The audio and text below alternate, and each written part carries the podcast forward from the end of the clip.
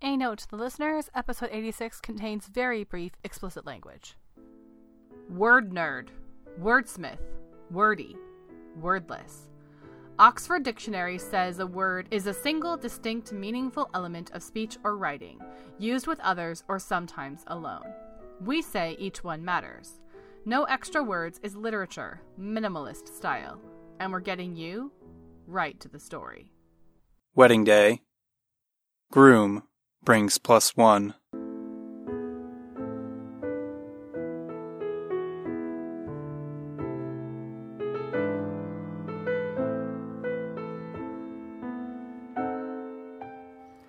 That Boy's a Catch by Tina Tocco. Your daddy and I just figured all this nonsense would be over by now. My mother has just dropped six spoonfuls of instant coffee into a mug filled with hot water from the bathroom sink. Her spoon chinks and chinks and chinks and chinks the side with the chip. I sip the tea I brought from Berkeley. You're 31, Tanya Grace. I hope someone's told you what that means. My father has read what he can of the newspaper. He has shaved off the end of his pencil and is circling the houses locked in foreclosure. He and Uncle Rex can be in and out in under an hour, the knobs and faucets silent in the sacks my mother sews. Four sweatshirts wide, she used to tutor, so the stuff don't clang so much like. I sip the tea I brought from Berkeley. My adviser told me about the place, extolling the flakiness of their scones. After walking past it for two more semesters, I finally got up the nerve to go in and order one. When the high school girl behind the counter asked which kind, I had to say, surprise me. My mother's housecoat catches the nick in the butcher block as she tips her weight against the counter. He's not going to wait around forever, you know. The last chunk of the butter cake I picked up in St. Louis is still in its box, propped on the little burner at the back of the range, which my father has been meaning to look at. My mother sets the box on my father's newspaper, but he waves his pencil at it, the hunch of his shoulders inert. His pencil shavings blow into the used autos column. My mother settles the box on one of the front burners and eats. You know what happened to that Morton girl? That Morton girl, there are five, is Jane. After two years at Mike's Tackle, she bought a duffel bag and begged one of her cousins to drive her to Middle Tennessee State. Sociology and anthropology, and waitressing. Seven years. She moved to New York the year I started my thesis. When she came home the following Christmas, John Harling paid her back rent. His marriage to her lasted less time than her time in Greenwich Village. No use keeping it in if nothing's coming out, my mother says, her nose in her mug. The phone rings. It's probably Mrs. Morton. My mother makes for the living room. My little cousins like to call it the alligator phone. They do not yet know the word avocado. They like to twirl the cord around silverware they have pilfered from the kitchen, pretending it is green spaghetti. I pull Applied Mathematics for Physics, a new approach, from the chair alongside me. It sticks against the cherry vinyl, making that sound my cousins think is hilarious. My father smiles, circling another foreclosure. He turns a page. I turn a page. He pulls another pencil and his knife from one of his breast pockets. He gives the pencil four easy strokes, then blunts the new point between his fingernails. That point will never break. He hands the pencil to me without a glance. I take it, even though I have started in yellow highlighter. I underline words that will never be spoken inside the county line. The door swings in, and my mother is back. She is about to shoot off a tale about someone or something, but stops a few words in. Books off the table, miss. I oblige, returning it to the chair. There is still plenty of time to finish my syllabus before the start of the semester. As my mother would say, there's never any reason to court an argument. You need to think about what you want, Tanya Grace. He's always been on a path, that one. It's not easy getting county work nowadays, and he's got seniority. The last wedge of butter cake in her throat, my mother says, Medical benefits for life. She goes back to the bathroom for some more hot water, and I pull out my phone, pointing it at the four walls for a signal. I am uncertain if it is the aerial on the roof or the hill's minerals that deter the natural flow of anything in or out.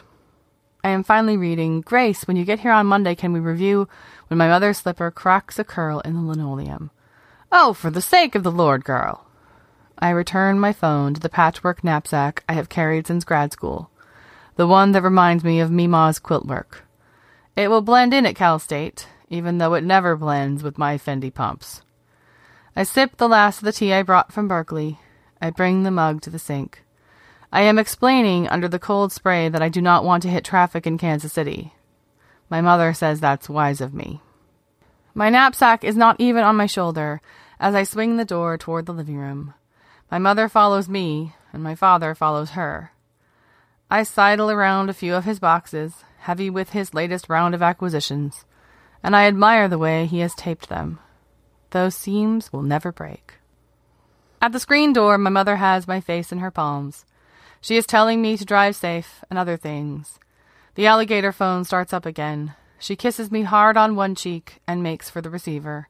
She tells whoever it is to hang on, and without covering the mouthpiece says, Now get your head in line, Tanya Grace. That boy's a catch. My mother fades, and my father steps into her place. He dips into his other breast pocket, pulls out a small rectangle of bills, probably fives and singles. He nestles it into my hands, cups them at the knuckles. I smile, push the little pack into my pocket next to the pencil. As I maneuver down the driveway, then floor it onto the county road, I remember that applied mathematics for physics, a new approach, is seated on the cherry vinyl. I do not go back. My mother will send it with one of her little notes. This was at my own expense, Tanya Grace to the address she has for me in Berkeley. But the book will never reach me. My boxes are already headed south to Cal State, to an address I have neglected to leave behind, and I am well beyond anything sent from home.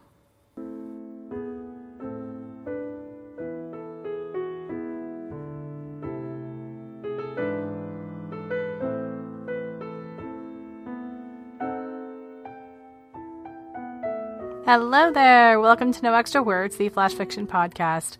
My name is Chris Baker Dersch. I'm your producer and editor. We started today with a six word short story, which is not a No Extra Words first. I did one all the way back on episode, I want to say six. I'd have to look it up, but I think it's episode six. I'll link it in the show notes. Our microfiction triumvirate when I did one of my own six word short stories. But this is the first time I have a six word short story by a contributor. Contributor to this one is Jim Szabo. If you haven't heard my conversation with Jim Szabo, it is special number 14, Feature the Podcaster.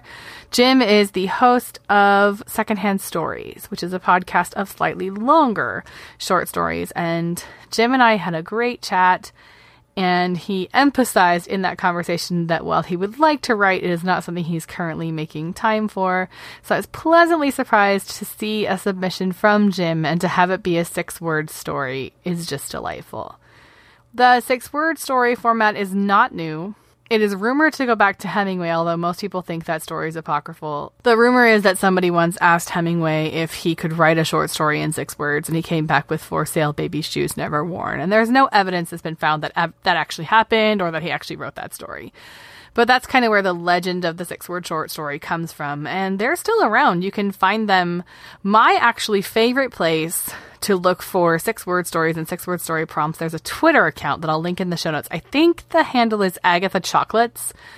I'll look for it in the show notes. But she regularly posts a random photo and then asks you to use it to write a short story in six words or less. And that's fun to kind of keep an eye on that on Twitter.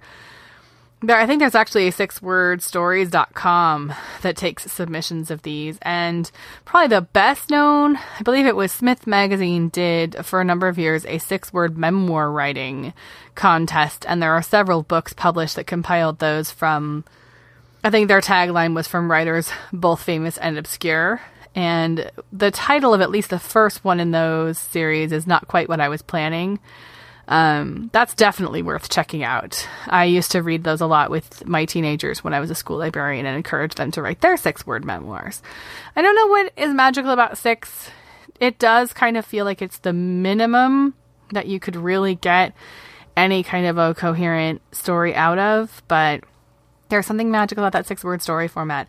You can also find them on Reddit. They're kind of all over the place. So it was the first time I'd ever received a submission for one. And I was excited to see it. I will warn you all that if you start sending me six word stories, I'm going to get pretty picky pretty fast about what we do and don't air just because of the nature of the type format. And Jim was hysterical when he sent it because it can be hard to be original in this format. And so he wrote, I don't think anyone's ever come up with this one. I don't know if I was the first, but this is definitely one that I wrote. So that was a fun, fun way to start off. Talk about microfiction in the extreme. We have been playing a lot with microfiction over the last several months since our anniversary episode when we did Drabbles. We're doing our Drabble on Instagram challenge, so keep an eye on that. We had microfiction in the last episode. We had just microfiction all over the place. So that was a fun way to start. And we went from that to Tina Tocco. Tina Tocco is our first five time contributor to the show. Tina's first appearance on the show goes all the way back to episode 19, back in the fall of 2015. And Tina generally does microfiction. This is her longest piece that she sent to us by a lot. She joked me when she sent it to me that she thinks this piece might be more, might be longer than all four of her previous works on this show together. But that boy's a catch. I can't say enough about that story. It is so evocative of this moment of place and this moment of family. And the characters that come to life, the dad, and I really want to know more about Mima. I honestly want to sit and write a short story just all about Mima, who's ever so briefly mentioned in this story. So poignant, tugs at the heartstrings. It's hard to even know where to go from there. And the title of this episode, there's about three that I could have pulled right out of that story. But the title of this episode is Those Seams Will Never Break. And it is a great take on the ties that bind, which is really what this is about pulling you to family, pulling you away from things, pulling you towards things, pulling you but not breaking you. And so we're continuing on in this episode. Writing Spaces is back, hasn't been around for a couple of episodes, and today's Writing Spaces are all about cozy. We're going under the eaves with writers who write in small spaces, intentionally cozy spaces. Dallas Woodburn story first appeared on episode 28, and she was voted by our listeners to be one of our rebroadcasts for our 50th episode. And she's here to tell us about her writing space, and Sheila Good is here to tell us about hers. And then we're going to move on to two more stories. It's kind of old home day here on No Extra Words. Everybody who's on the show today has been on the show at least one time before, and many of them several times. Um, Adam Kluger is back, hasn't been around for a while with Moira actually, and this is voiced by the legendary Bill Tush. Bill Tush started working for CNN decades before it was CNN, um, when it was part of the Turner Network out of Atlanta, and was the longtime entertainment correspondent for CNN. So it's really fun to have Bill along as the voice of Adam Kluger's story, and we're really pleased to welcome Bill to the show. Moira actually is it's almost the odd man out in today's episode. It fits, but it doesn't. It is this character is looking for something to cling to. A lot of the other characters are intentionally making choices about what they are and are not going to cling to, put up with, or stay with. This character almost feels like he's looking for a reason not to make a connection in this world. And I do appreciate characters who leave me wondering in the end if they are a sympathetic character or not. And T.E. Cowell, also a regular contributor to the show, I think this is his fourth story with us, won't be his last. And his character also straddles that line between sympathetic or not sympathetic, but in a very real way. You know, it's really fun to get into everyone's heads and think about what are the things they think that they would never say out loud because it would be impolite. And so that is how we are going to close today. It's been a delight being with you, so stick around for all of that writing spaces plus two more stories. And I feel like I'm always full of announcements these days. All I will say is watch the website, watch the social media, definitely see all the things we're playing with over on Instagram. And I'm going to see you guys next time here on No Extra Words, the Flash Fiction Podcast.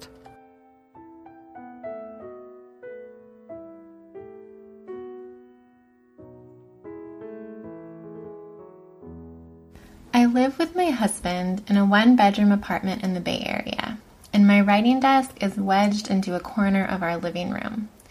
It is lit by natural light from the sliding glass door that leads onto our small balcony. I'm seven steps away from the kitchen, where I go often to brew tea, and 13 steps away from the bathroom. There is something about this small, contained world of my apartment that enables the large world of my imagination to expand. My writing desk is strewn with papers and notes. I considered straightening it up before I took this photo, but I decided to keep it realistic. This is what my messy, creative life looks like on an average Wednesday afternoon. Even though it seems disorganized, the stacks of paper are carefully arranged. I know exactly where everything is. This disordered chaos of my writing desk makes me feel free to explore and make mistakes and take risks on the page. I don't worry too much about perfection, at least in first drafts. One of my favorite parts of my writing space is the artwork hanging on the wall above my desk. These are beautiful paintings done by students of mine who I meet with every week for writing lessons. Their vibrant, rich artwork reminds me to keep that joyful spark alive within myself, that magic and wonder of creating something that so many of us know well as children, but it can be easy to forget as adults. Thank you so much for taking the time to visit my writing desk. If you would like to learn more about me or just simply say hello, please feel free to visit my website at Dallas Woodburn, D A L L A S W O O D B U R N, P R dot com. Thanks.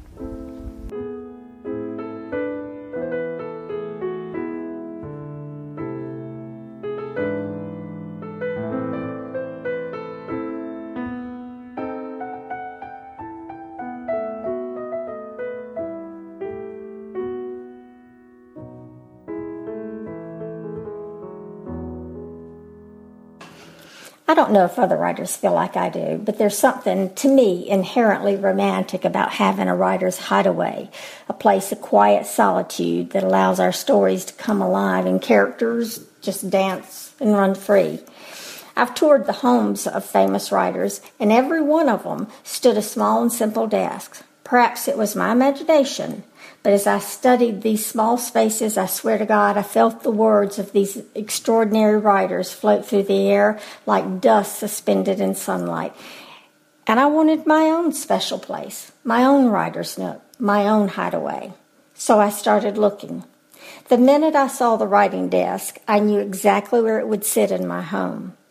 Dating back to the 1900s, the simple, elegant desk with its marred mahogany surface filled with history, its decorative compartments that sat on either corner, and the tapered legs that rested on tarnished brass claws, filled me with a sense that other writers had sat there. It now sits in a quiet alcove in the upstairs portion of my home. Daylight filters through the window, and the ambient light from an antique floor lamp completes my writing hideaway. I sit often and trace the scratches that mar its surface, and I imagine the other writers who sat before me. I wonder what did they write? Letters to loved ones or novels? Have I read their words? I don't know, but each time I sit in that cane woven chair, I'm inspired. I picture the pages of my manuscripts resting in the decorative compartments on either side, and I write. If you want to find out more about me and my writing, visit my website at cowpasturechronicles.com. You can also find me on Twitter at Sheila M. Good or email me at sheilagood52 at gmail.com.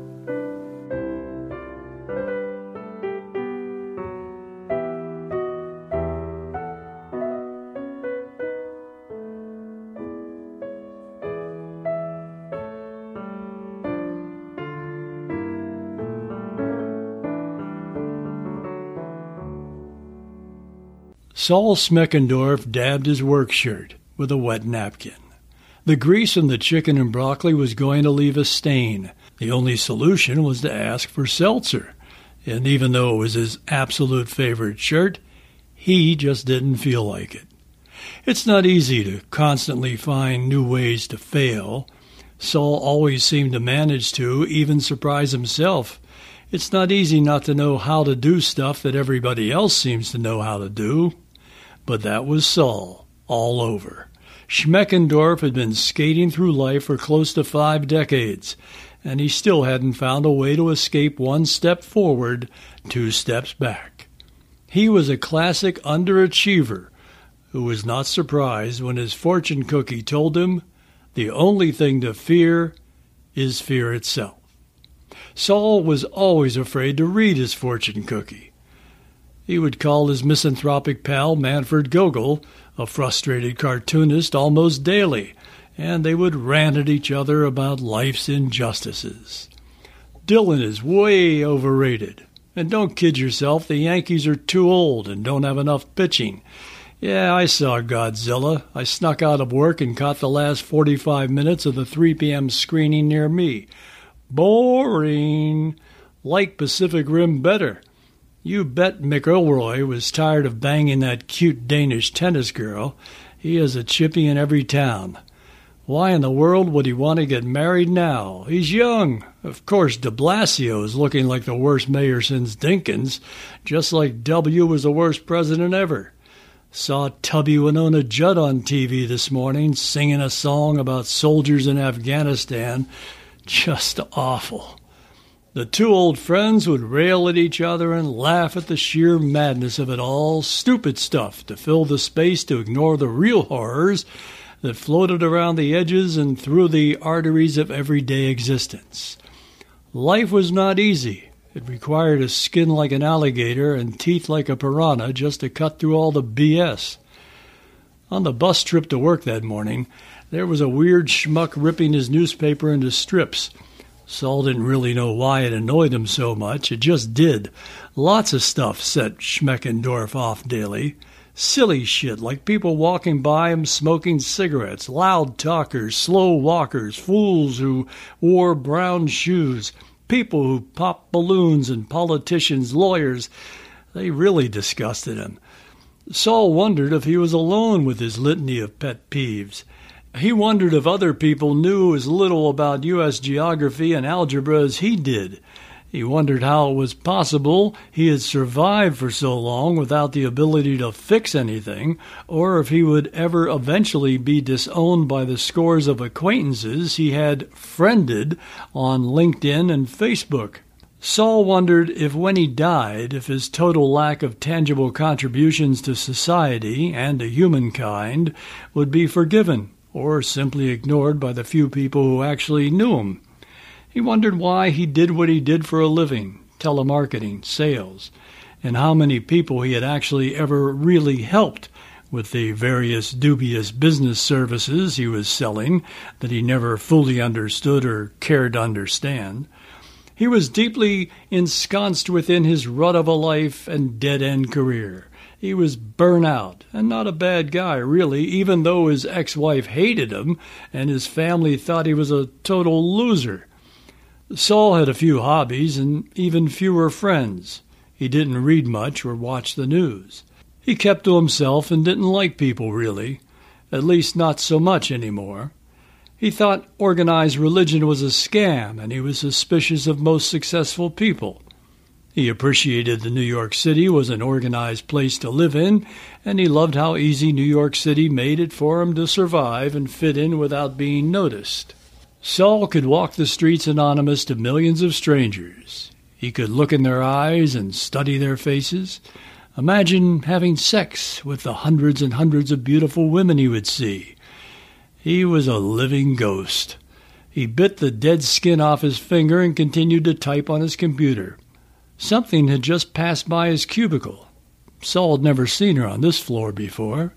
She was petite, with short brown hair and a pretty face and big blue eyes. She was in the kitchen area making coffee.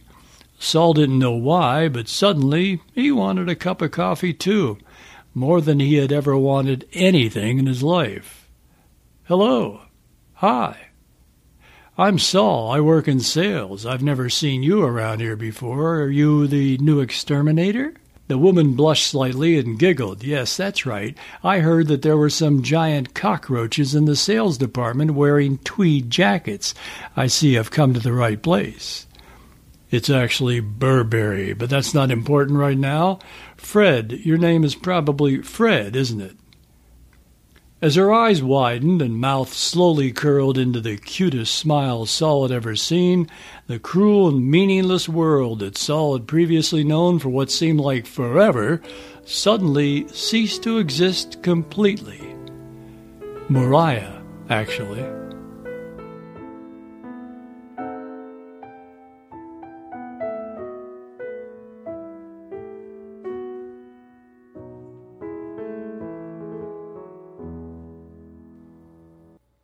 Sweaty by T.E. Cowell. Sarah ran every morning, except on Sunday. She figured she needed at least one day of rest, and Sunday seemed as good a day as any. John asked why she ran so much soon after they started dating. And Sarah, without much of a pause, if any, said, I feel gross and bloated all day long if I don't. She'd wake up at five on the dot, or close to it, and be out of her apartment half an hour later, where she'd run for an hour. When she returned to her apartment, she'd be sweaty from head to toe. She'd take off her running clothes, a sporty tank top, mesh shorts, and white socks, in the bathroom, and then hop in the shower. Soon after John started staying the night at her place, he woke up one morning to find Sarah gone. Figuring she was still on her run, he got out of bed with an urge to pee. The bathroom door was open a little, and after John opened it wider, he saw Sarah standing on the tiled floor with her back to him. She was just starting to take off her running clothes. John watched her peel off her tank top as if it were a giant band aid, then tossed the tank top into the plastic basket she put all her dirties in. He looked at Sarah's skin, marveling how sweaty it was. He could see droplets of sweat on her arms, lower back, and between her shoulder blades. Then he watched her peel off her shorts next, and once she was done with that, saw the sweat droplets on the backs of her thighs. He knocked on the bathroom door then to get Sarah's attention, and after he did, she turned around quickly, clearly startled. Mornin', John said. Sorry to disturb you. Sarah stood in the bathroom stiffly now. She put her arms straight out in front of her, clasped her hands together, narrowed her shoulders, and said, I'm sweaty, in an apologetic tone that John found quite charming. I can see that, he said.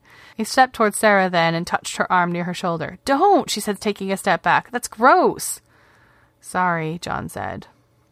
It was strange to see the woman you were dating all sweaty. John had never, he didn't think, seen a woman so sweaty before, one he was dating or otherwise.